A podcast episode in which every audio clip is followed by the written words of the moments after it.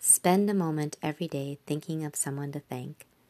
This strategy takes only a few seconds to complete and has long been one of the most important habits to engage in. Try to remember to start your day thinking of someone to thank. Gratitude and inner peace go hand in hand.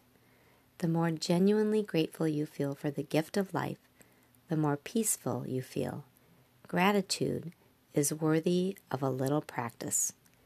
If you're anything like most, you probably have many people in your life to feel grateful for friends, family, people from your past, teachers, people from work, someone who gave you a break, as well as countless others.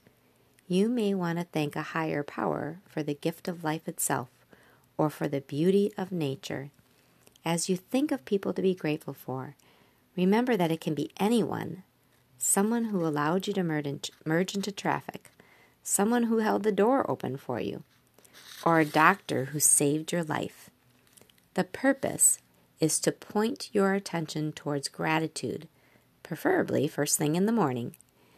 It's easy to allow your mind to slip into various forms of negativity. When you do, the first thing that leaves you is your sense of gratitude. Don't take the people in your life for granted. What this exercise reminds you is to focus on the good in your life. Think of one person to feel grateful for, then another, and another.